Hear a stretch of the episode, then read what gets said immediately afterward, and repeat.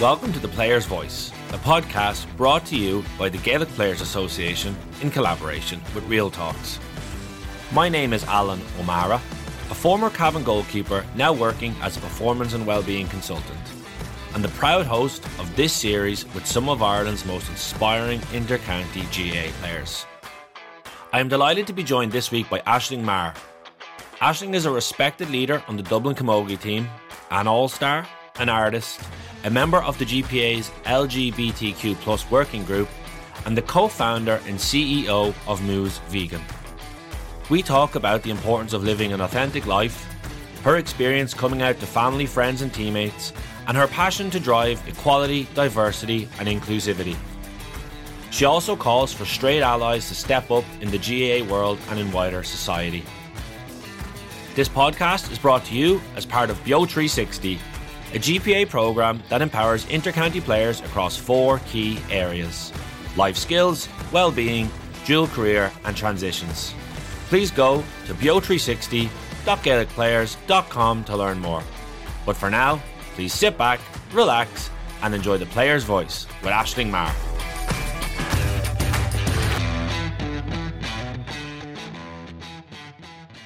I just wanted to start off kind of reflecting back with yourself, just in terms of when and where your love for camogie began from and, and how that grew. Yeah, thanks very much for having me, Alan. I'm delighted to be here. Uh, it's great to get to chat to you. And yeah, I guess for me, um, so as you mentioned, I'm, I'm playing with Dublin, I'm living in Dublin. Um, for me, it started with my club, which is St. Vincent's. So uh, I'm living in Marino. My uh, bedroom window there backs out onto the pitch in St. Vincent's. So my, my, my window pretty much lines up with the goal on the senior pitch. So when I was a kid, uh, growing up, I was obviously a bit sport mad, and my parents were not going driving me all around the county to play other sports when there was a GAA pitch behind the window. So, uh, soccer was actually my first choice. I, I played soccer like a lot of people did growing up out in the roads, just with just with the lads in the estate and whatever else. So I wanted to play soccer, and I was told, no, there's the GAA pitch in there. Go in and play with them. So I went into them probably about four or five years of age, like pretty young, and uh, like a lot of a lot of teams then I'm 26 now so that was just over 20 years ago like a lot of club teams then there was no no ladies football team in there.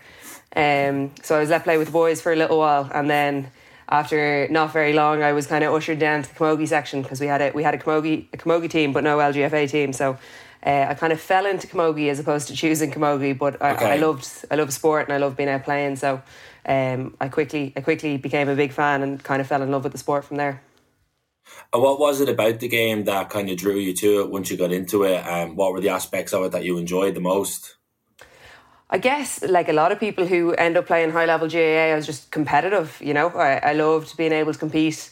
Um, I guess I had a little bit of probably hand-eye coordination from from playing the football or whatever. But camogie was another challenge again. You know, I think even now from the coaching and stuff I've done with, with younger kids since you can see the difference in the challenge between kicking a football and, and hitting a sliotar with a hurl. Now I'm saying this with an absolute hurling hat on, so I'm sure all the footballers that might listen will, will disagree with me. But you know, connecting with a sliotar is harder, and from a young age I was very competitive. I, I like to challenge, so. Uh, I liked the fact that it was difficult, and then as soon as I got it, I liked the fact that I could do it when other people couldn't. And once they were able to do it, I wanted to do it better than them, or be able to hit the ball further, or be more accurate with it, or whatever else. So there's kind of there's always more skills to hone with GAA in general, but but especially with camogie, and I think that's what kind of what kept me interested in it um, from a young age. And then, as you like move through the ranks, then and obviously develop in terms of the game itself, and you're developing as an athlete. At what point does you, you mentioned your competitive nature already too. At what point does you start looking ahead to kind of the opportunities that the, the, the higher level of the game in terms of the intercounty side? I'm sure it was senior with your club as well. At what point in your kind of life does that become more serious and you start looking at it as something that's a tangible kind of target or an ambition of yours to have? Yeah, well, I guess like hopefully in contradiction to a lot of the kids who might be at that age now, you know, when I was when I was younger and started playing GAA, definitely below the age of 10, there wasn't really a visibility of, of, of senior intercounty uh, Camogie and LGFA players. Um, I, I couldn't see them play, so that probably wasn't an ambition for me from a young age. Um, I definitely could see it with the men's side more so, but it's harder as a young girl to relate to that or, or, or to want to be, you know, Diarmuid Connolly or Mossy Quinn or whoever it would have been that I would have seen growing up in Vincent's. Um, what I what I did see from a relatively young age, you know, at kind of 12, 13, 14, I could see the girls who were five or six years older than me who were starting to play senior club with Vincent's or they were getting asked onto minor Dublin teams or onto senior Dublin teams. So it was more girls within my own club that I could see going and playing at that level, be that senior with the club or getting into intercounty teams. And it was more so seeing them do it that made me want to do it, um, as opposed to, you know, looking at, say, kids now might look at the likes of Lyndsey Davey or Sinéad Aherne or someone like that playing football. I, I don't know that I necessarily had those role models outside of my club. Um, but the likes of, say, Ali Maguire, Anya Fanning, Emer Brannigan, Aoife Cullen, you know, there was a lot of very talented camogie players above me and Vincent's who had very successful intercounty careers. And even though I maybe didn't see their intercounty career so much, I definitely saw their success with Vincent's and I saw them going off and, and playing with Dublin. Um, and that, that made me made me want to do that as well then. Yeah, and like from what you're saying there, if there was a lack of visibility, be it in either mainstream media or TV, in terms of having role models like that, or something to someone or someone to aspire to, like you were obviously very lucky in one way that like you had them right on your doorstep, literally, as you said, um, and to have that kind of connection and that tribe for you, and that obviously is a gift. But that how how important is it? Do you think that that's changed somewhat now, as you said, with like having more visibility, having more presence for younger girls um, to look up to, to see, to recognize, uh, and relate to, and kind of um, you know just be inspired by ultimately. Yeah, yeah, I think I think it's incredibly important. Um, I think it's it's going to be a huge turning point in our game, and you know, like I said at the beginning, hopefully now that is a change that we're starting to see, where kids growing up now, the the players who are playing at the top level of the women's game in both LGFA and Camogie, hopefully they're becoming more and more visible the whole time, and I think the fact that they are will make a huge difference to driving up the standard of playing within Dublin and within other counties over the next 10 and 20 years because you know the, the best best athletes in the country will will play in the sports that they want to be involved in. And a big part of them wanting to be involved in that sport is is seeing role models while they're growing up succeeding in that area. You know and we can see it in the men's game all the time. Some of the best athletes in this country are playing hurling and they're playing football. You know I really think that we can make Camogie and we can make LGFA a more attractive environment to retain the future stars of sport by making the players there now more visible um, to younger kids growing up so that, you know, obviously there'll, there'll be kids who want to be Katie Taylor or Sonia O'Sullivan or Kellie Harrington or whoever it is. But like, I think we need to have our, our Camogie and our LGFA stars on par with them from a visibility perspective so that, you know, the future best athletes of Ireland, um, young girls growing up, want to be involved with Camogie and want to be involved with LGFA and they see players in that game on par with our Olympians or our track and field athletes or, or whatever else they might be. And like to that end, what have you what have you enjoyed the most from your time as an intercounty player with Dublin? We know we're talking about inspiring and you know promoting, but in terms of sometimes the easiest way to to inspire is to like pick out the positives as well. Like what have you what have you enjoyed the most about your time wearing the blue of Dublin and, and having those experiences in your life as you grow like as you grow up and grow older? Yeah, like I'm very fortunate, Alan. It's it's a it's a long list, you know. And to be fair, I think anybody who plays intercounty over over a long period of time, you know, it's I think it's ten years this year since the first year that I, I played senior with Dublin, and if you're gonna if you're gonna do that for that long, you have to enjoy it and you have to have parts of it that you love. And and there's loads of it I love. Like you know, I love the sport. I love being training um, probably the thing that I love the most is is the girls, is the, is the team, getting to be in that team environment.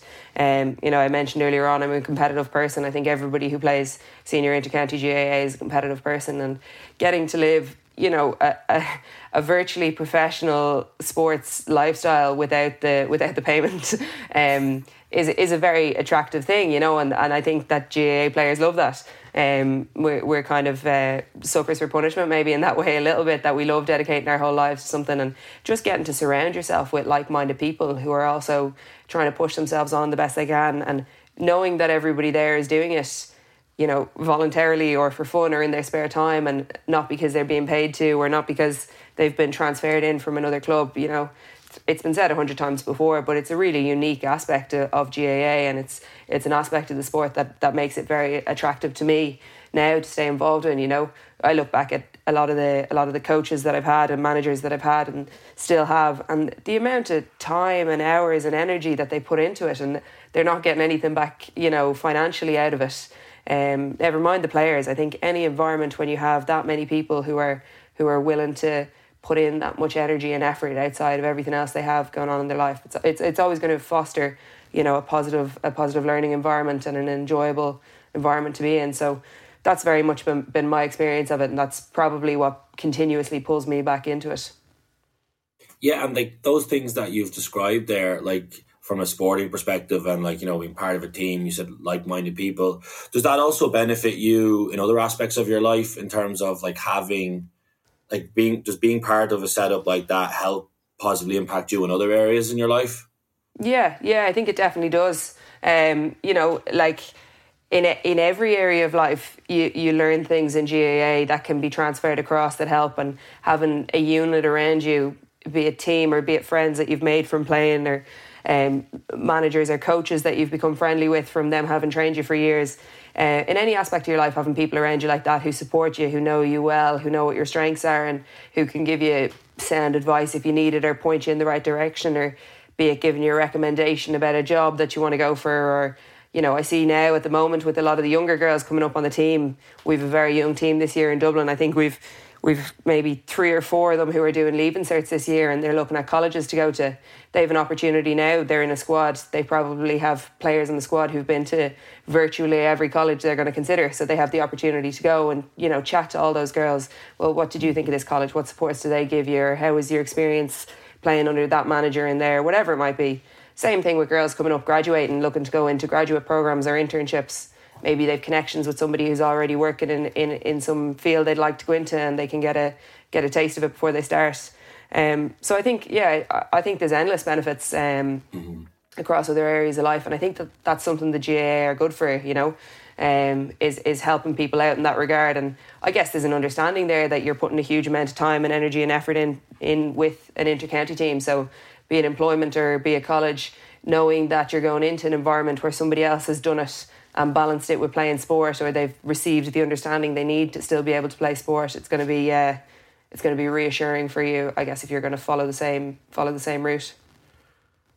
Very good. It's um no like there's there's there's loads in there, and and thank you for sharing that. I suppose if I was to pivot to it and then say like what are the main challenges that Camogie players are facing at the moment in terms of the GAA? Yeah, well, uh, there's been a big conversation, I guess, already this year, you know, about the prospect of amalgamation between Camogie and the LGFA and the GAA.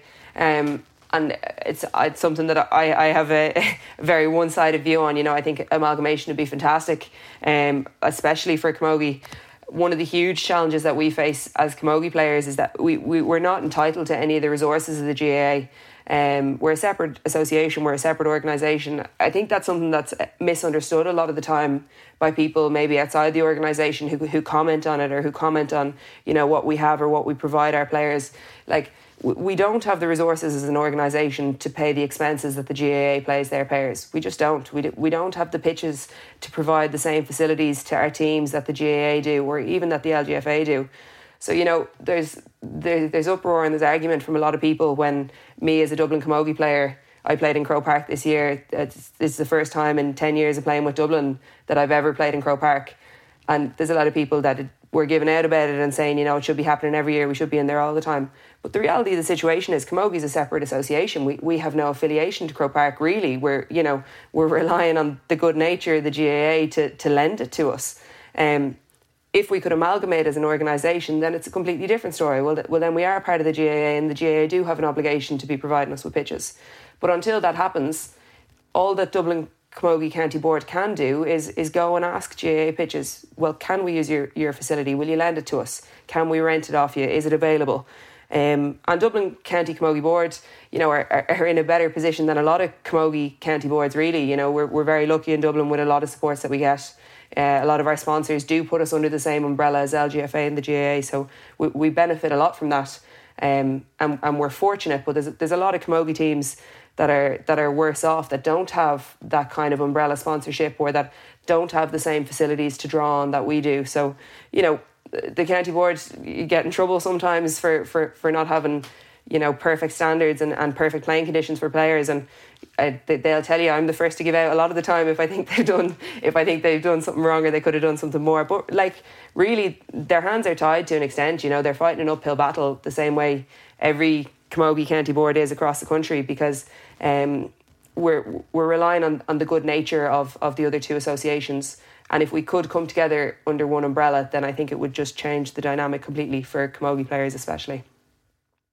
Yeah, and then in terms of uh, you, obviously the word amalgamation was mentioned a couple of times there, Aisling, and then you've obviously been around in terms with, with the GPA combining with the WGPA just to become one single organization association.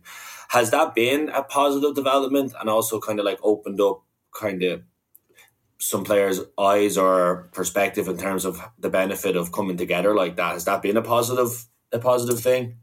Yeah, I think I think it definitely has, um, and it's something that happened relatively quickly as well. I mean, to be fair, the WGPA initially, especially from from my perspective, because obviously I've been involved with them longest, have always been fantastic at you know spearheading um, the views, the concerns of players, the needs of players, um, and getting that across um, to the people who can make a difference and, and make change happen.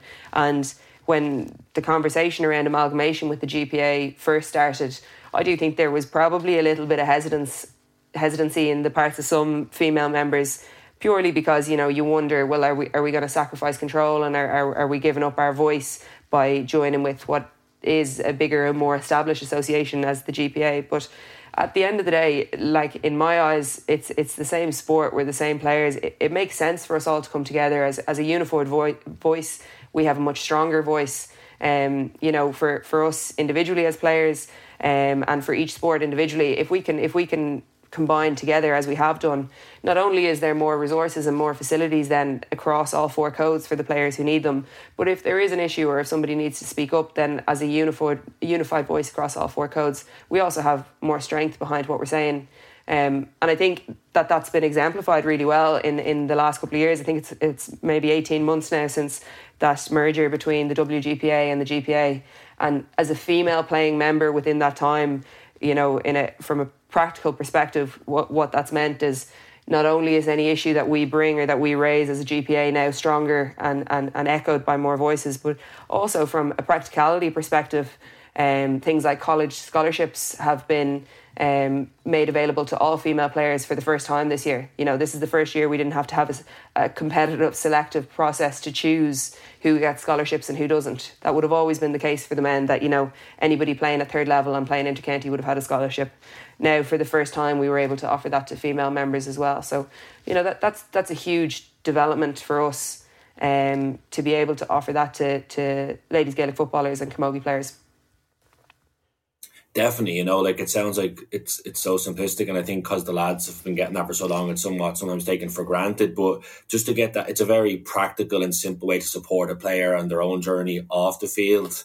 Um and making sure that they are empowered to you know as well as obviously stay in the game and t- do benefit from all the things we talked about earlier but also to develop themselves as individuals both in terms of career and education and trying to find that I suppose the sport life balance that many of us look for, seek for, sometimes fail to get. Um, but having that support that makes it a tangible thing to work towards. And I suppose, like on that note, if I was stepping away from the stepping away from stuff stuff on the field at the moment and just like focusing on yourself, I know you're as well as a camogie player, you're an artist as well, right? Well, yeah, I don't know if I quite go as far as giving myself that title, but I, I do I do a bit of art, all right, yeah. I suppose I was just curious as to like I mentioned sports life balance there. I'd seen stuff online that you'd been, as far as I'm concerned, if it's on Instagram, it's true. So um, no, I'd seen that you're like you do some you're, you're doing some stuff like charcoal art and that kind of stuff. And I suppose I was just curious as to like how important having an outlet like that is away from all the stuff we have talked about, both good and bad, just to have a space for yourself to reconnect, to unwind. How beneficial that is for you, and I even it remind me of I'd done a podcast with Kevin McManamon before and he he kind of described in terms of the mu- music that music was kind of an mm-hmm. outlet for him. And I was just very curious what your relationship was with that and, and how it benefits you. Yeah, yeah, I I'd agree in that outlet is probably it's probably a good word to use. Um, and I guess like for me personally, my relationship with art has has changed a lot over the years. Um, it would have always been something that I was interested in, you know, from when I was a kid. Um, I would have really enjoyed drawing and painting and that sort of stuff. And I guess I, I kind of dabbled in and out of it uh, most of the time growing up. And then I kind of, when I was in transition year in school, um, I had a little bit more time and I was starting to play. I was starting to play a, a lot of camogie. That would have been around the time that I kind of started playing senior in in Vincent's and would have been looking to break into the, the senior intercounty team and stuff like that as well. And I started going to uh, kind of a, an art group uh, once a week. It was on a Wednesday evening for three hours.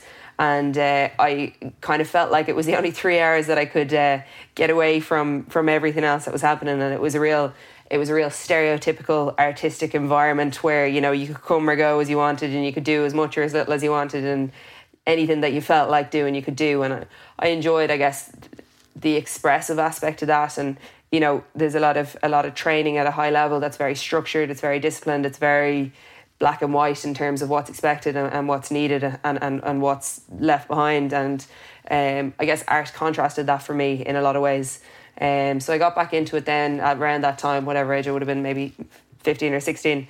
Um, and I kept it going for a couple of years throughout the end of school and into college.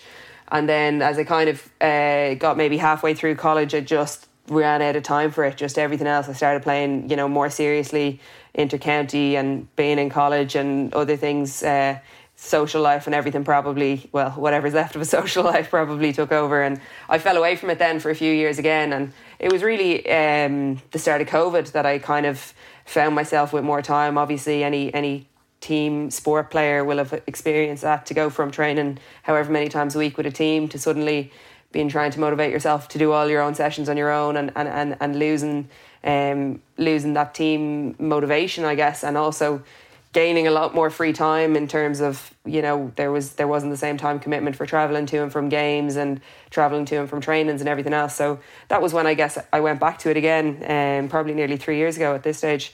Um, and yeah I guess all those same points that I made still appeared true. You know I was able to just lose myself in the process of of drawing for for a couple of hours at a time and it, it gave me a focus um, away from camogie or something different that I could concentrate on while camogie wasn't really available as an outlet to me at that time. And um, it's nice to have that other part of, you know, you're talking about yourself as a person away from the sport. It's, it's nice to have another part to your identity as a person away from GAA. I think that's important. So um, I've kind of made a conscious effort to not let that slip this time around when things get busy and we get into championship season again.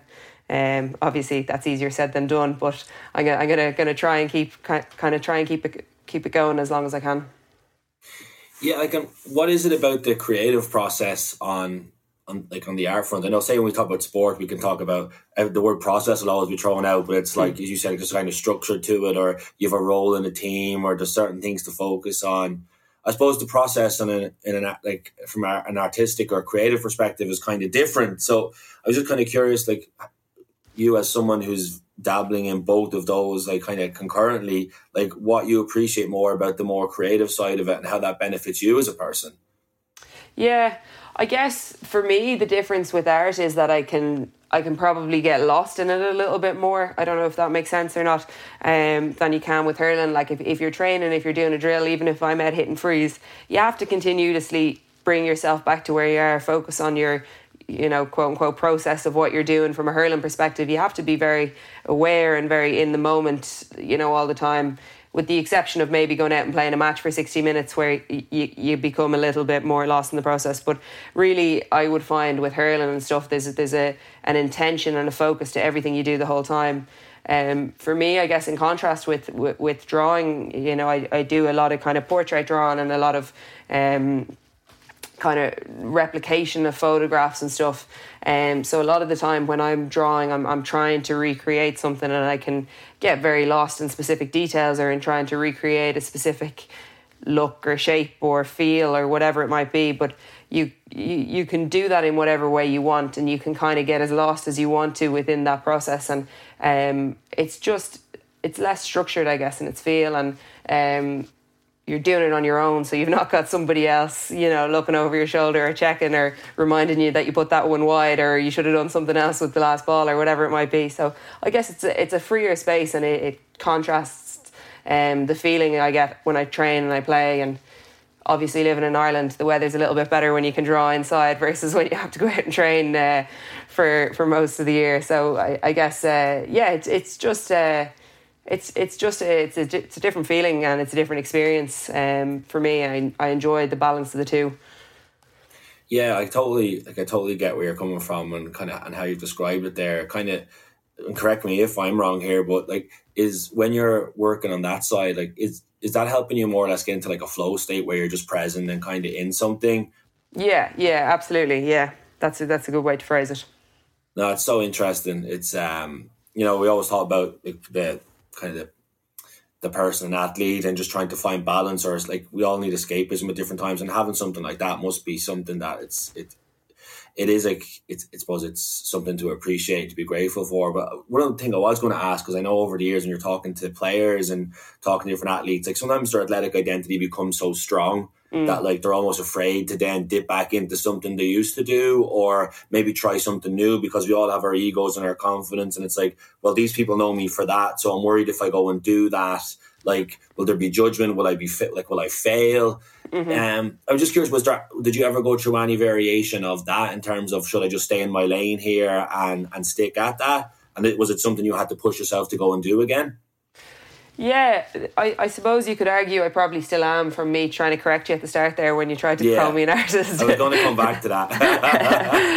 um, I'm not getting away with that that easy, I'd say. But um, yeah, I guess, look, you know, camogie is something that I'm comfortable in. As you said, it's something I've done for a long time. So I kind of have a, a defined identity, I guess, within that regard that I'm happy with or I'm comfortable with. And I'm definitely, for me, there's, there's aspects of, you know, of art and considering myself quote unquote artist that I do still still struggle with or struggle to accept.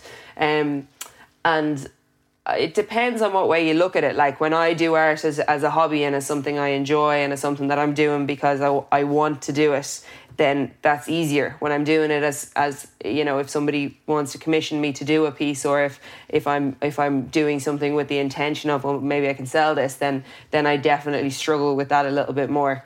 Um, I don't know whether or not part of that is like when you have an identity as a GAA player, you nearly struggle with feeling like a bit of a fraud when you when you try and say, well, actually, I'm also this as well, or I'm also that as well. So I, I do definitely think that that's something that's that's tricky to navigate, and I'm I'm not going to tell you the solution to it because I'm not sure I've got it figured out myself yet. But I think for me, the the the balance that I have with it at the minute is just that you know I can acknowledge it as something that I enjoy. I think it it complements my life, like we discussed. It it offers me something different than GAA does, and it, it brings a little bit of balance um, to my life. And if it's something that I enjoy and it's something that I feel um, is helpful to me in other areas, then you know maybe I maybe I don't need to strictly define it.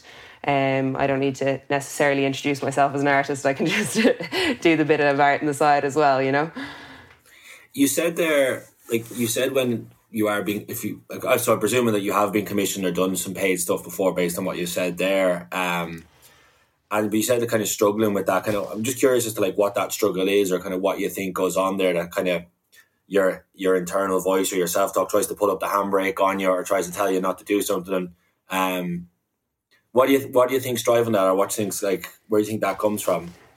Yeah, I, it's a number of things, I guess, and uh, like it probably comes back partly to that that exact conversation of you know if you want to charge somebody for art that you're doing, you need to consider yourself an artist, or you know if someone wants to pay you for art you're doing, you're probably nearly by definition coming an artist, and uh, that's as we've established something that I struggle a little bit with. So, um, while I love the idea of being able to create something for somebody that they like, I get awkward then about you know if I'm charging them for something or if they're paying me for something. I'm not I'm not as good at that side of it.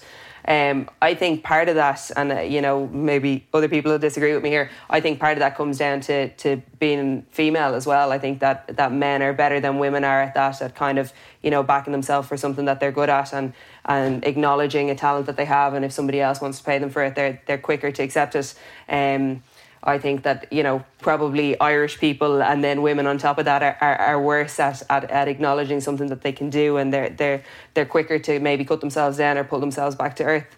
Um, and then yeah, like like we've mentioned, I guess when you when you have an identity already kind of established in one area, for for me within Camogie or within GAA, um, maybe you know you don't you don't want to be seen like you're stepping out of your lane or like you're like you're taking on something else that that you're maybe not as established at or not as confident in or you haven't been doing for as long. Um, so I think just navigating that mindset is is, is something maybe that uh, that I've taken a while to come to terms with and to to, to try and get my head around. Um, but I guess there becomes a point as well where you, you can't, you, you very quickly have a full time job drawing things and just giving them away if you weren't going to charge anyone for them either. So that forces you maybe to reevaluate it a little bit as well.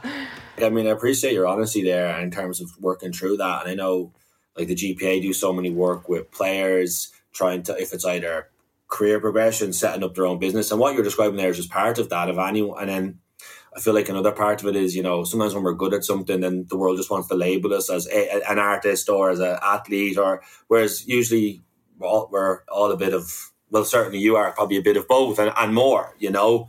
Mm-hmm. Um, I think it's such a just it's, it's important thing to knowledge. I just wanted to cover with you because I know lots of other players have been listening to this and just kind of in terms of when you're good at something, but also having the courage and having like the the open mindedness to go and do other things that you're passionate about and kind of in search of that balance and balancing up different parts of your life.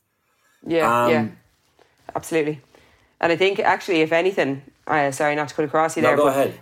it's it's ironic because I think for, for players in GAA, it, it should nearly be the opposite, you know, because uh, if anything, for me, say coming out as an artist, like I have a I have an established network there, and I have a group of people who do already who already know me or whoever who already associate me with GAA. So you know, like I do a lot of I do a lot of hurling portraits, and and if anything, um, my connections and, and my knowledge within the game complements that, and, and and makes it easier for me to you know, get my work out there, get exposure with it. A, lot of the people who, who have commissioned me to do stuff, it's been in a hurling context or it's been someone who's known me or known of me or has a connection with me through GAA. So, like, if anything, players should be should be exploiting that um, as opposed to shying away from it. But um, I definitely think, you know, myself and I'm sure a lot of other players included find it difficult sometimes to, to get into that mind frame of, of thinking that way. Yeah, um, no, I totally hear you. It's such an important point, and I said I know, like we've been doing this this whole podcast here is as part of the GPA's BEO three sixty program, which is just helping players and other aspects of their life, empowering them to kind of maximize their strengths, their networks, their contacts, to pursue their passions. And it's not like it's not a linear thing where someone we're going to get you a job in this place or you're going to go to college and do this course. It's just trying to help people find what they do care about, what they are passionate about, and help them along that path. And it usually happens in very different different ways. Um, mm-hmm.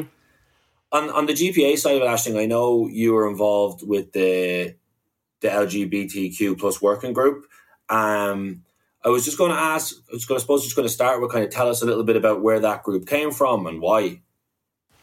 Yeah, um, well, I suppose I'm a member of the LGBTQ plus group myself, um, and obviously it was. Uh, it was set up there by um, the GPA. One of the positions when we spoke earlier about the GPA and the WGPA merging, and one of the positions that has become um, to, or has come to be within the GPA since that merger has happened has been uh, an inclusion and diversity manager. I, I, hopefully have that title right there. But anyway, it's, it's Gemma Begley is, is is in that role now, and you know we've spoken already about the importance of equality for Camogie versus the LGFA versus the GAA, and I suppose for me, this is just it's another string to the same bow. It's it's it's all the same arguments that exist for for the first conversation we had are, are true here as well. And um, I guess from my perspective, you know, I, I do think that Camogie and the LGFA this is this is one of the few areas maybe that we're a little bit ahead of the GAA is our is our acceptance of LGBTQ plus players or our our our ability to allow them to be their whole selves and bring their whole selves to a team environment and you know, we, we've touched a little bit already on the demands and the commitments that are required to play senior intercounty GAA. And um, from my own personal experience, I played for uh, probably four or five years with the Dublin senior camogie team before I came out. Um, and part of that was me and getting my own head straight and deciding where I wanted to be myself. But um, I definitely had kind of a short term experience of being out and knowing that I was gay and not knowing whether or not I could talk to my teammates about it, how that would go, what that might look like. You know, not seeing really very many players go before me within within Camogie or within Dublin Camogie who had been out, and you know, I think that there's aspects of that that that could have been easier for me if there had been more obvious role models who were comfortable in who they were and, and how they felt and if I could have seen their acceptance um, I think there was aspects of that that, that might have been easier for me. Um, and I think that that's still the case within the GAA. Um, I would hypothesize that there are plenty of young boys growing up with aspirations to play senior intercounty. And I'd imagine that if I was if I was a young guy looking to play, you know, hurling with my county or football with my county, that it might be a little bit uh, daunting or a little bit intimidating to know that there's no current out male players within the game um, it might just make you question the environment a little bit or your acceptance a little bit. So I think that it's really important for us as an organisation, the GPA, and then for GAA, Camogie, and LGFA to establish our position as an inclusive environment and, and somewhere where, you know, if players are going to come and commit however many hours a day and a week and a year to a team, you want them to be able to do that in being their whole self and not in hiding something from somebody or feeling like they have to hold something back or they have to act a certain way or they have to be a certain way. So I guess that was my motivation to, to, to make a short story long. That was that was my motivation for getting involved. I just think it's really important that we um, make obvious to young players coming up our position as a as a collective of senior intercounty players that that we are accepting and that we won't accept um, anything less than allowing every single player to be who they authentically are there's so much of what you just said there and shared. Um, like I suppose like coming back to yourself first, I think just and just so I kind of so I heard it right. Like you had come out a couple years previously in terms to friends and family, but in terms of the sport environment, had you hadn't come out with your teammates? Is that correct? Not not even really. Um, like not even that that severe. I had so I I had um not come out to myself for probably you know three or four years. Uh, I had previously been in a been in a straight relationship and you know been been very happy in myself in that relationship. And then it was only kind of after that ended um, I had taken a year away from Dublin at the time I went and I went traveling. Um, and it was kind of when I was away from from everybody and everything that this was something that I started to question myself and started to get my own head around. And it was when I came home then and got back to Dublin that you kind of realize that this is okay this is something now that I've accepted and come to terms with myself. But suddenly I have to tell friends and family. And at that point, I wasn't playing with Dublin because I'd been away. But after coming out to friends and family, I knew I wanted to go back into the Dublin setup and I wanted to play with them. Um, and at that point, I guess, you know, I knew, look, if I'm going to go in, I need to go back in and be authentically me. I can't go in and, and hide this part of myself from them. So, in going back into the team, it was something that I'd accepted, but not, uh, you know, the last time I left, I was straight and I was in a relationship with a guy. And when I was going back in to play with them again, um, I guess that was a change that I, I knew I wanted to be honest and open about. But even if you're accepting yourself, it's it's still you probably make it a bigger deal near, nearly in your head, wondering what other people might think or how they might react. And um, I guess that was something that I probably struggled more with before I told them than when I did. You know, um, when I went in, I was very fortunate. Uh, the girls were, were very understanding, very supportive, very accepting. Um, you know, I, I said previously when, when we were talking about um, results, this kind of thing. You know, there's a lot of people who who'll kind of look at you and go, "Well, why are you telling me?" or "Why why are you talking about this? I don't care." And in a lot of ways, that's that's the best reaction you can get, and that's that's where we want to be with all this stuff. We want to be at a point where where nobody cares and nobody wants to talk about it. Um, but to get there, um, I think there's there's a little bit more to be done yet. You know. No, definitely, like one, like one hundred percent. Um, I know, like when you you said there, because I'd read it in a previous interview you'd done as well. You said about it, like you'll probably seem a bigger deal in your own head. And I think that's pretty much true for many people that go through the, like that experience and are going through that journey themselves. So just kind of, I suppose, I was just curious as to kind of, you know, what was driving that, and then what it was like to to talk to your teammates, come out to your teammates, and kind of get that support, then, and kind of feel accepted. What what that part of your journey was like. Yeah, well, I guess like I was caught a little bit before I came out because you know there had been players who played with uh, Dublin Camogie before me who had been in gay relationships and you know they kind of had varying experiences to be honest with you and none of them were absolutely horrific. You know, we, we were a relatively good bunch of players, but there's a big difference between even just talking to somebody about your significant other or someone you're seeing or in a relationship with, and you know, um, people being receptive to that and asking questions and engaging versus just kind of cutting it off or not really talking about it or shying away from it. And some of that's an education piece, and some of that's an exposure piece, and some of that's you know a whole range of things. Um, but I guess I had seen a little bit of that with previous uh, with previous players on the team where it maybe just wasn't talked about or it maybe just wasn't addressed or you know a lot of people knew what was going on but it wasn't really discussed and um, I guess for me in my head I was I didn't want that. I didn't want to have to you know not speak about a partner. I didn't want to have to um, pretend that I wasn't in a relationship that I was in or or anything like that. So that was one aspect of it that I was probably a bit anxious of. Um, and I guess, you know, in, in, contrast, maybe in the defence of a lot of the girls in the team, um, they probably will will feed off what you give them. And the fact that, you know, I went in and was very open and honest about where I was at and, and, and what was important to me. And I spoke very openly about the relationship that I was in. It maybe made it easier for the girls then to ask me questions and to engage, engage with me and chat away because I wasn't trying to hide anything or because I wasn't pretending to be somebody that I wasn't. Um, and I think maybe you know, in hindsight, maybe that's that's all that's needed sometimes um, is just to to create that space to have the conversation and to kind of set that tone of well, well, I'm not, I'm not gonna, I'm not gonna make any crumbs about this, or I'm not gonna hide anything. And um, I think that it's easier said than done, but I, I do agree with exactly how you phrased it there when you think about it beforehand, before you speak to teammates or before you tell someone, you can make something a huge deal in your own head because your your brain's going to go to worst case scenario and what if this and what if that and what if the other straight away. And you can you can freak yourself out thinking of all these eventualities. And you know that that can be true for anything, not just coming out to a team.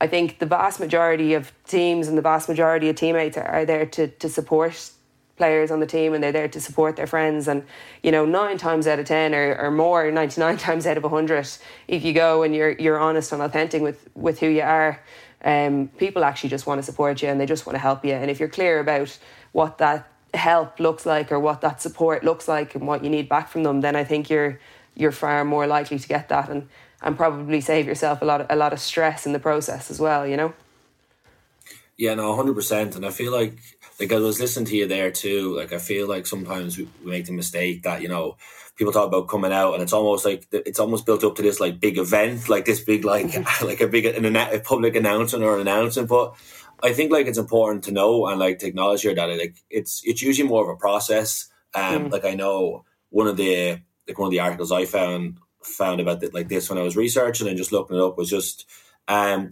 they described it as a three stage journey where like the first one was discovery, the second was acceptance, and then the third one was integration. I feel like it just I say those three things just for anyone listening to this that maybe at some point of that journey or at different stages of it. Um, that is a process, and like you know, it's it's a process that happens over time.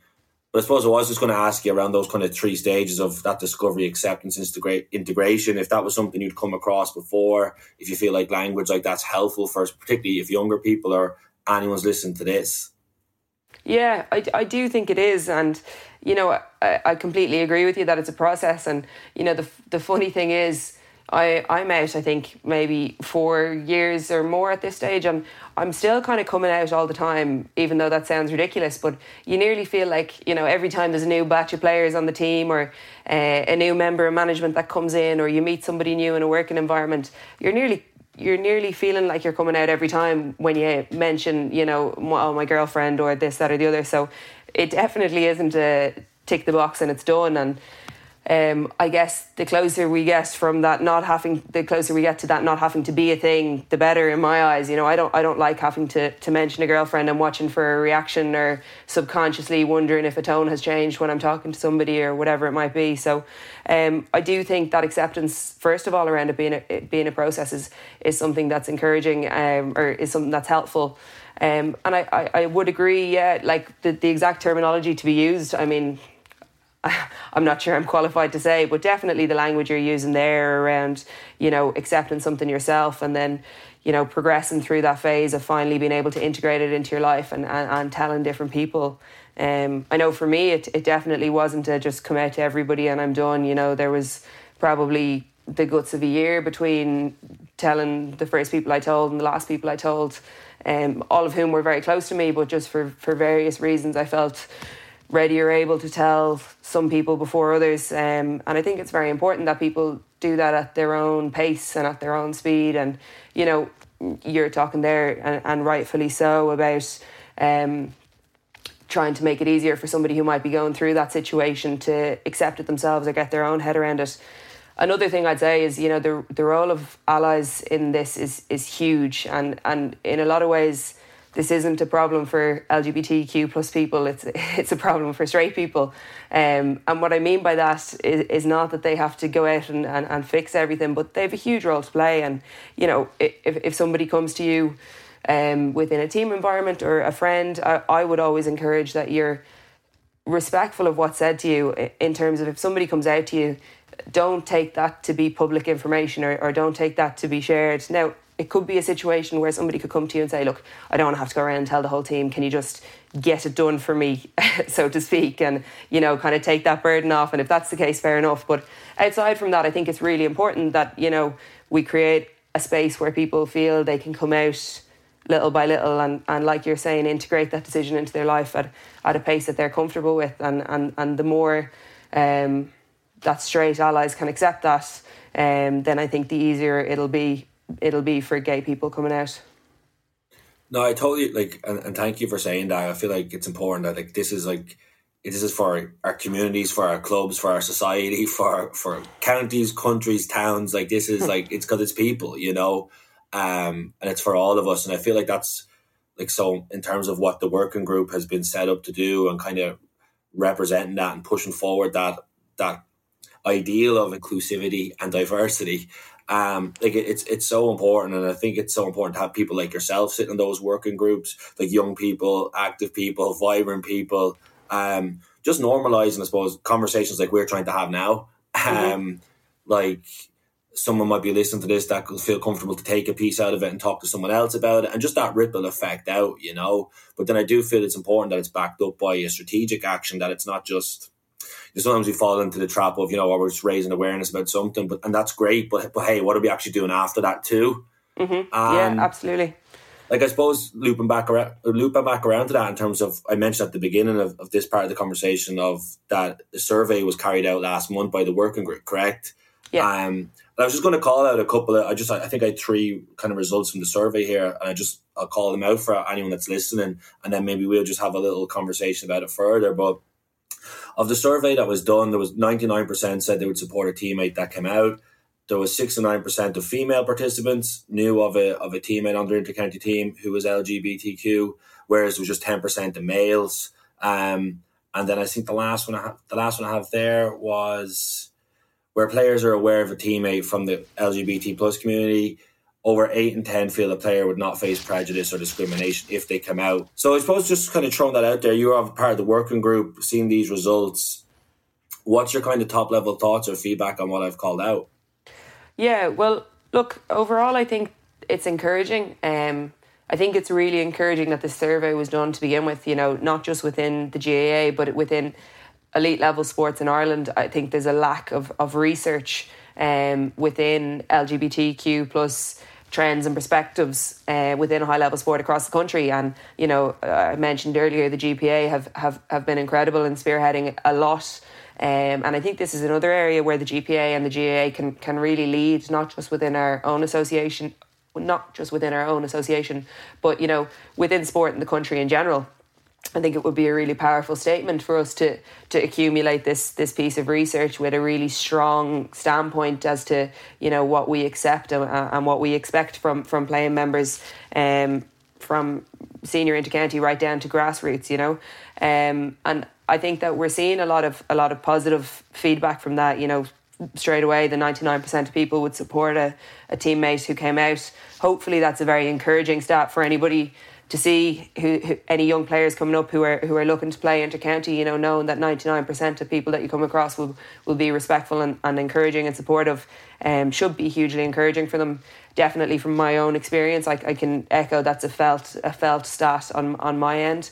Um, I think you know another one you mentioned was fifty percent of players um, expect that a teammate would be supported and encouraged, and then that jumps up to eighty something percent when when they know someone who's gone through the experience.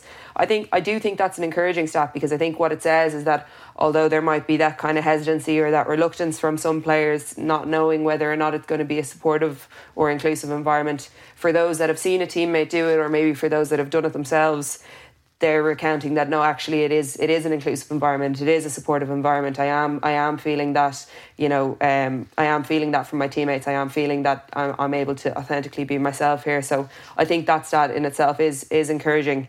Um, obviously the, the third stat you mentioned about 69% of uh, female players um, knowing of a teammate who was out versus 10% in the male game. Look there's a, there's a couple of things there. I said at the start that my own personal bias or perspective on this is that Camogie and LGFA is probably still ahead of the GAA.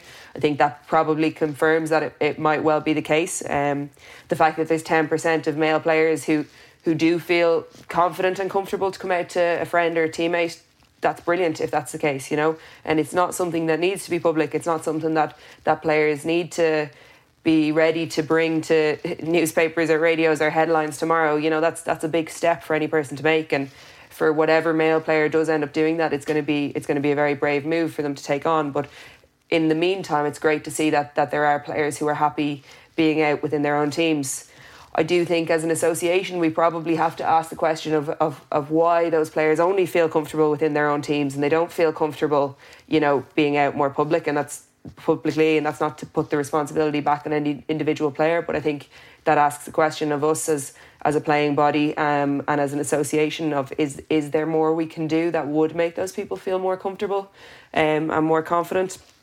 And I do think that you know maybe maybe this goes back to the point of in the interim maybe the onus is on is on straight allies as opposed to on gay playing members. Like if we acknowledge that it'd be a huge step for any single individual male member to step up and come out as, as gay then why can't we have straight allies standing up and coming out publicly and saying, you know, I'm absolutely in support of this, and I absolutely think that this is this is imperative that we support that we support any of our teammates who are gay, and I think it's it, it's look it's a it's a difficult uh, it's a difficult area for straight allies to navigate as well, and I, I, I don't mean to suggest that it's easy for them to do, but I think that's one thing we can do as a working group and as an association is is create a space that those people can come into where they can express support and they can express, you know, a, a want to to be there for teammates and, and to create that inclusive atmosphere.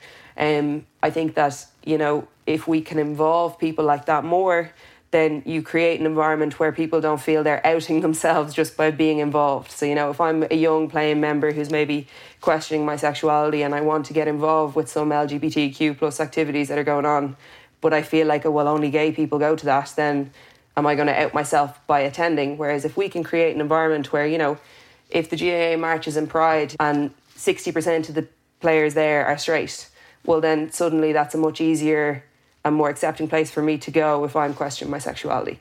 Um, so in that in that regard, I think you know we have to put a little bit of the onus back on, on, on straight playing members here, and in order to expect them to, to take that on, we have to create an environment that they can come into as well. So that's something that I'm hoping we can do from here on here with here on in with the working group is, you know, use those stats to say, okay, exactly as you've said, there's there's good theory there, there's good evidence there. Now let's go and back it up with with real tangible actions and plans. And um, I'd love to see I'd love to see particularly on the male side some of the some of the straight um, male players at the top of the game standing up and very publicly and, and very vocally creating a space um, that's encouraging and inclusive uh, of of any of the gay players, particularly in the males game, but across across all codes.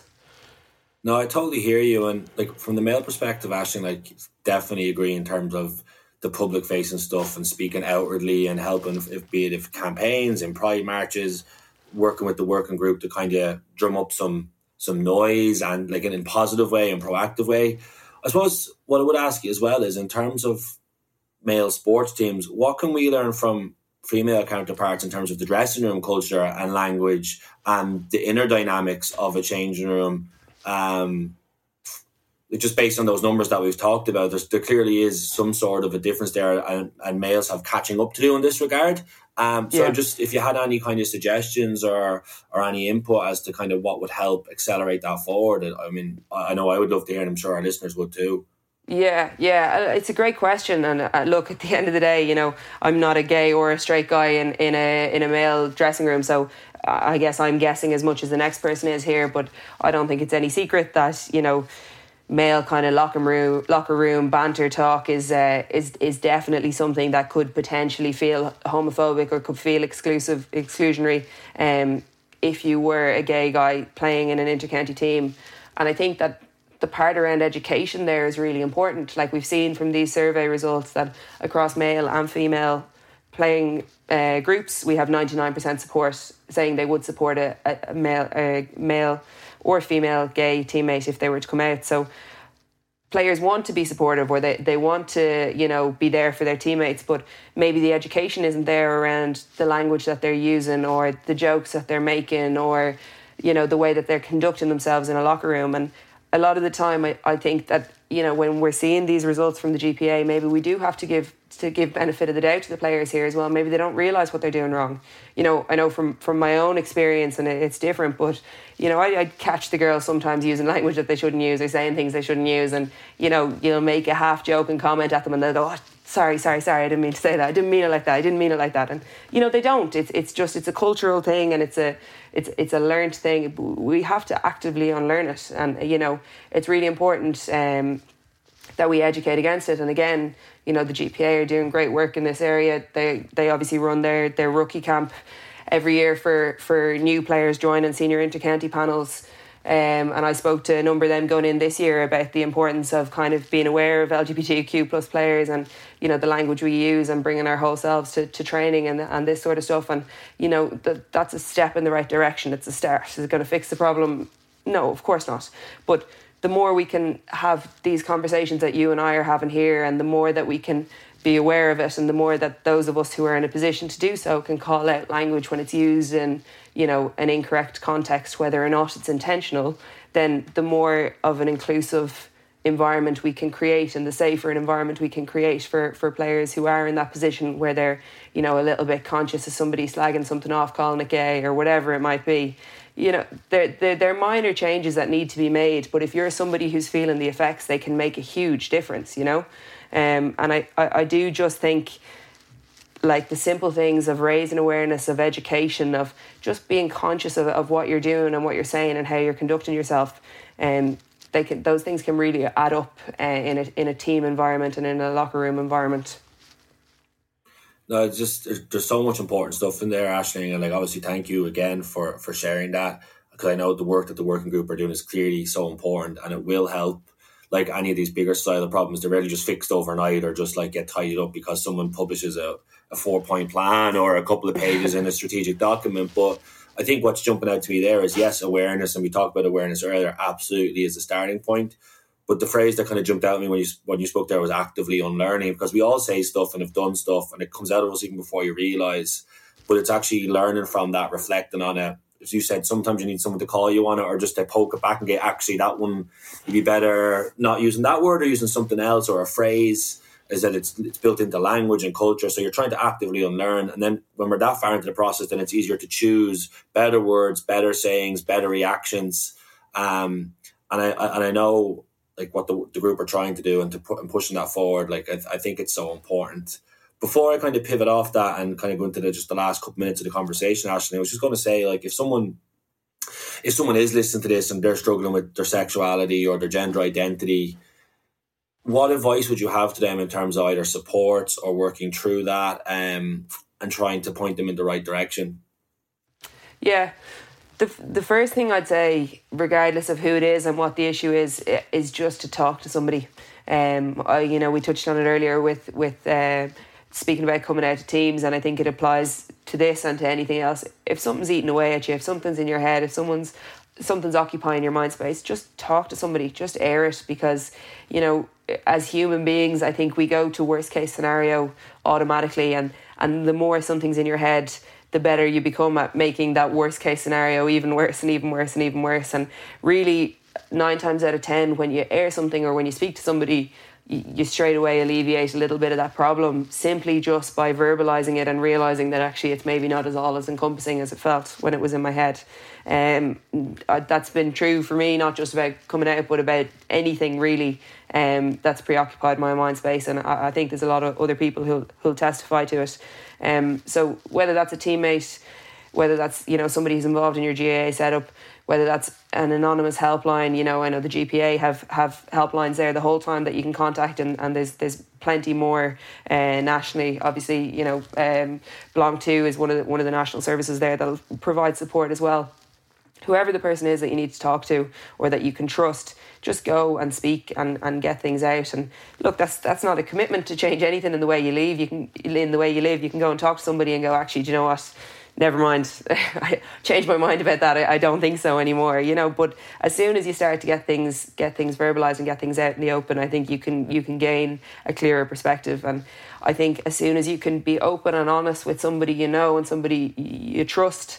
Um, and if you can get that kind of positive reaction out of somebody or just get that bit of confirmation from somebody that look you know this is okay or we can get over this or we can talk about this or we can get through it, then it, it's a massive weight off your shoulders to to go from feeling like you have to hide something or you have to keep it to yourself to just getting to a point where somebody, regardless of whether it's somebody close to you or not, can say maybe this isn't as big a deal as you think it is. And you know, hopefully within the LGFA and Camogie, at least we're getting to a point where if it is an issue of coming out, there's more and more girls who will at least know somebody on their team who who's maybe gone through it before them and they can speak to. Um, and I think that's a great position to be in. I, I hope that provides um, reassurance and you know. Uh, a safe space for, for a lot of players coming up, and as we've mentioned, hopefully we'll see more of it in the male in the male side. But yeah, that that would be uh, in short that would that would be my answer is just to find somebody you can open up to and speak to, um, and not to take it on yourself because you you'll you'll make it ten times worse than it ever actually will be by just thinking about it in your own head. Okay. No, thank you for that. Um, look, I'm just looking. Like, I'm conscious of time here as well, and I just kind of we spent the last the guts of the last hour or so talking about camogie, about art, about creative processes the work of the LGBTQ community and the, or sorry the working group. I suppose I just wanted to finish with in terms of I was going to say your life outside of all of that is uh, just in terms of, of work and education. I know I'm right in saying you're currently studying for your second master's, am I? You are, yeah, that's correct. What are you studying? Uh, I'm doing pharmaceutical quality assurance and regulation at the minute. That's that's the second master's. I did uh, business and entrepreneurship was the last one. Okay, so I was just going to ask you kind of what kind of drove you to do those two, and then how is that kind of manifested or coming across into business and work life? I suppose that that answer depends on whether or not you've another hour to listen to me to listen to me talk on. Um, but I'll, I'll, try and give you the short version anyway. Um, so I guess uh, my undergraduate was in medicinal chemistry, so I did that in Trinity between 2014 and 2018. Um, and then I finished in college and I went went away traveling for a while. Um, and I came back and I started working in in business in with KPMG. Um, so having done a degree in chemistry, I, I started working a job in business, which didn't make didn't make a huge amount of sense, but it was just kind of the way things happened at the time. Um, so I worked in there for kind of the guts of a year, and whilst being in there, um, they were DIT at the time, they or maybe they were TUD at the time. They used to be DIT anyway. They now TU Dublin had uh, approached me and said, you know, they knew I was doing the doing the work in business and um, that my like academic qualifications were in a science area. So they had said, you know, would you have any interest in coming back and and doing the masters and, and, and getting the academic qualification in that area and obviously playing the bit of camogie as well. So um, I decided to do that. I kind of had gone into the the business job more so because it was it was convenient at the time. I'd come back from traveling and I had no money left, and uh, I had a, I, I had the opportunity to go in there. So I decided to go in and and, and to try it out. Um, so I, I had left in there. I went back in, did the business and entrepreneurship masters in TUD. Um, kind of with probably the intention that I was always ultimately going to go back more towards the the science and chemistry area, but um, somebody had said to me when I was starting out my education and I, I was doing medicinal chemistry as a degree that you're you're you're only as tall as you are broad. I think is the phrase that was used, and you know, very often when people do kind of academic science routes, they end up down in in PhDs where you can. Uh, learn an incredible amount about an incredibly specific subject, and your knowledge outside of that can can can fall off pretty quickly. So um, I guess part of my reason for doing it was I wanted to go in and, and, and play camogie with TUD. You know, they had a good up and coming camogie team in there.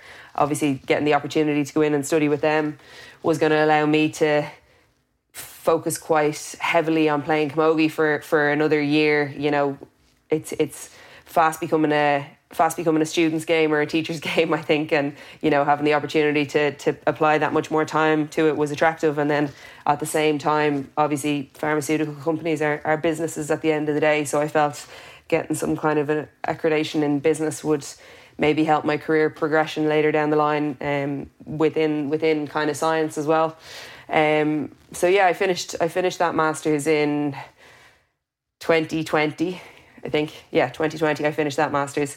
Um, and off the back of that, then um, I set up a startup with two of uh, two of my classmates at the time. Uh, one of whom was Faye McCarthy, who was also playing Dublin Senior Camogie, uh, and another whom was Stephen O'Hanlon, who was playing senior football with Monaghan. So the, the three of us had studied on uh, TUD, have uh, an elite athlete sports scholarship program um, and the three of us had been on that program. And, you know, as part of our master's, one of the projects we had to do was kind of create a business plan and a concept for a business idea. Um, and COVID hit kind of towards the end of that master's. And so we had uh, probably too much time on our hands when we all stopped training and didn't know what to do. So we kind of just decided to have a go at the at the business concept and entered a few competitions, applied for a few different rounds of funding, and um, managed to get a, a, bit of success out of that and, and to kind of get a bit of momentum going behind the idea. Um, so I've been working on that really for, for a year and a half now at this stage. And I guess while doing that, um, I was I was very lucky to do the business uh, masters the first time with TUD. But to make a long story short, I, I had a I had a bad accident off a bike very early on in that masters, and I ended up with kind of um, I broke three bones in my leg and I broke my ankle and dislocated my Oof. ankle. Um, so I ended up with yeah the plate and eight screws and a tight rope in the leg. So I had I had no camogie played during that first Masters with TUD. So um, I got the opportunity to, whilst I was obviously doing the business with the two guys, to go back and uh, to do another Masters in um, in the pharmaceutical area. And to hopefully play a little bit more camogie the second time around. Um, so when I had the opportunity to do that, I thought it kind of would be a good balance. It'd allow me kind of keep going at the business stuff for a little while longer while also freshening up my academic qualifications in science because there'd obviously been a, a pandemic since I last studied chemistry, so there was probably a bit to freshen up on, I figured. Um, so yeah, I've I've done the majority of that now. I started that last September, so I've kind of a, a, dissertation still to do with it, but the exams and lectures and everything are, well, I've no results, but they're hopefully finished. um, and we managed to win a, a, personal championship with, with TUD there along the way as well. So um, more successful in the camogie front than the first Masters was anyway. But yeah, so that's that's the whirlwind version of um, business in college for the last few years. If you could, I was going to say, have you have you ha- do you have anything else going on? It doesn't sound busy at all. Um, I was just going to ask Aisling the the concept and the idea you had done with it was you said Stephen and Faye was that the other two people? Yeah, Stephen um, and Faye. Yeah. What was that idea? I know you said you mentioned applying for funding and to like to develop it. I suppose what was that concept? What stage is it at now? And kind of are you still actively working on that? Yeah, yeah, we are. So the the concept behind it is it's a high protein vegan milk. Um, so the two guys, Faye and Stephen, are both vegan. As I mentioned, they're both playing high level sport as well.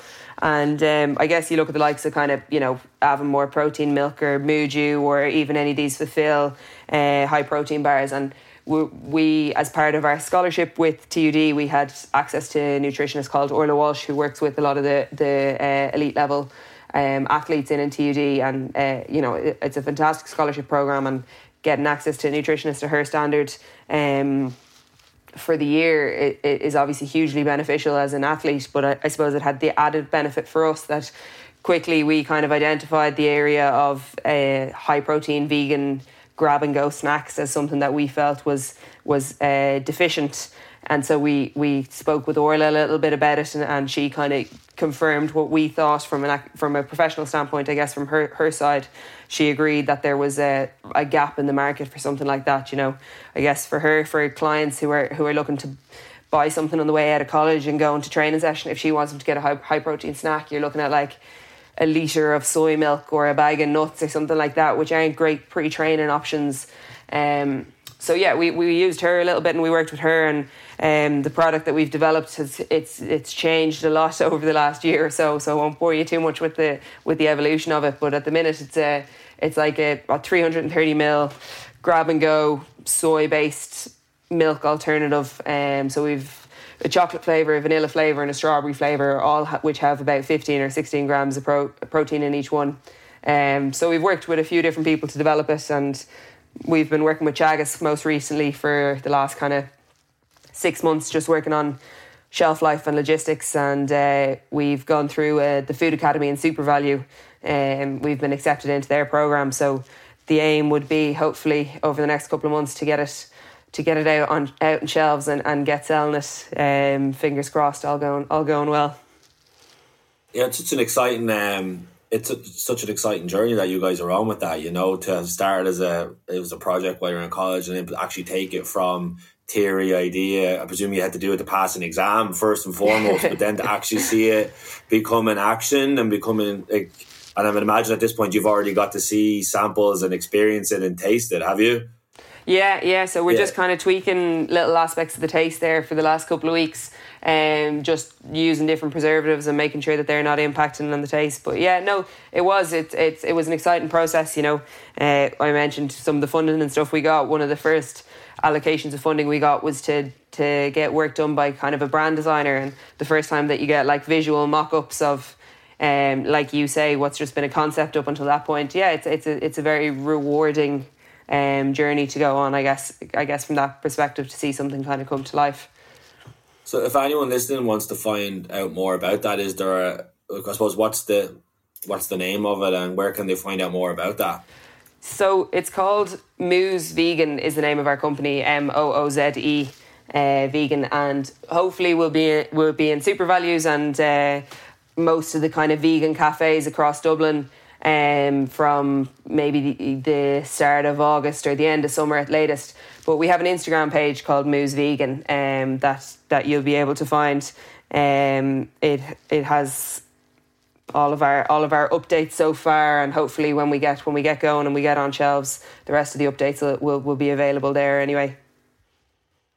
It's so exciting. I'm sure you, you must be buzzing to kind of go through that last it's well, it's a process that never probably ends because as soon as it comes out, something evolves or it's just going to keep rolling. But I can see the whole, I can feel the energy off you as you talk about it and smile on your face as you discuss it. And I think as we kind of wrap up the conversation, it's such a nice way to kind of come, come back to where we started from, talking about like looking at athletes as people, but also the whole person in different ways and the different pods or different parts of all of us, embracing them and engaging with them and ultimately feeding them in different ways that you know you're not just honed in on one and shutting down another part of your life. And I feel like there's so much in there in terms of really just listening to you and talking to you for the last hour or like the last or over an hour now. But um, just authenticity just comes to mind. Just seeing you like be so comfortable talking about these things, having such a clear um clear voice and like a, a, passionate voice on the on these different issues and this like in your own journey. I think it's incredible. Um and to that point, I was just going to say, like, if if anyone listen, I suppose if any GPA members are listening to this, because plenty of them have been, um, and have engaged with different supports and programs in different ways. I suppose my last question to you was just if you could give any advice to a player who's on a panel but maybe not fully clued into what the GPA do or what work they're up to or how they can help. I suppose what would you say to them and um, or what advice would you give to them? Yeah, um, I, I think it's a great question because I think, you know, I'm the GPA rep for, for my panel and I'm constantly trying to tell the girls just how much resources are there and just how many supports are there. And it's it's virtually impossible to keep them up to date and everything because there's just so much they offer. Um, but one of the one of the points of advice that I've given to a few of the girls within within the Dublin team so far is you know there's there's a support there within the GPA where you can reach out and schedule a meeting with with one of the kind of the coaches or, or advisors in there and you can go in and you can talk about absolutely anything you know. I could go in and talk to them about the fact that I'm interested in art but I've no idea how to to go about it. Or I could go in and talk to them about the fact that I'm not happy in my job but I don't really know what I want to do instead um, and loads of the girls on my team have, have gone and done that and have done, booked an appointment with them. And it's just a 30 minute chat and you can direct it whatever way you want. Um, and I think it's a fantastic support. Any of the girls on my team, I mean, we were having a joke about it there recently because I think most of the girls on my team who did it ended up quitting their jobs and going into a completely different field afterwards. So I'm not necessarily advocating that everybody quits their job at the end of it, but um, you know, if that's if that's what it takes for you to find something that you're happy doing and you you want to do, then I think that's fantastic. But you know, every team has a has a rep. Hopefully, every team knows who their rep is. If there's a specific support you need, ask the rep. Um, if there's if there's something that matches it, the chances are if there isn't, there's something very close or there's something that they can do for you. You know, I think everybody's very familiar with the financial supports that the GPA gives in terms of college scholarships and funding for further education and um, programs and all the rest. But there's a huge amount there outside of that. You know, even for ourselves with Mooze when we started up um, the GPA were, were able to give us an accountant to work with us for the first year to, to navigate that side of it, which we weren't familiar with. Uh, we were given a huge amount of help in terms of uh, developing our pitches before we went and spoke to SuperValu and you know running through the concept and the financials to do with our product. So, like, I'd keep you here all day if I told you about everything they do. So I'm not going to even try and do that because I'd still forget about half of it. But uh, my advice to anybody would be a to speak to your rep and try if there's a specific support you do want to try and to try and help them help you to identify what that is. But B, if, if you think there's something that's a little bit off or a little bit lacking or something that could be changed, just to book one of those first meetings with the GPA because um, they're incredibly beneficial and, and you've nothing to lose from it. That might sound a little bit cliche, but you know, you really don't. And they're used to dealing with, with, with athletes. They'll understand better than most people the kind of demands that are already on your life. Um, and I think it'd be few and far between the people who wouldn't take something out of that 20 or 30 minute chat. Um, so I think it'd be time well spent, you know.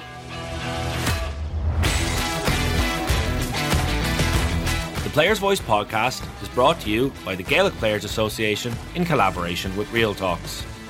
To listen to previous episodes with Tom Parsons, Chloe and Shayna Morey, Kate Keeney, Louise Galvin, Con Kilpatrick, and Neil McManus, Make sure to subscribe by searching The Player's Voice on whichever podcast platform you prefer.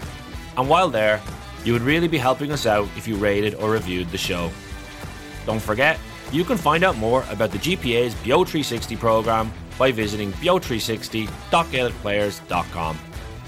My name is Alan O'Mara, and to find out more about my work as a performance and well-being consultant, please go to www.realtalks.ie or find me on Twitter and Instagram at aomthecat. Thanks for listening.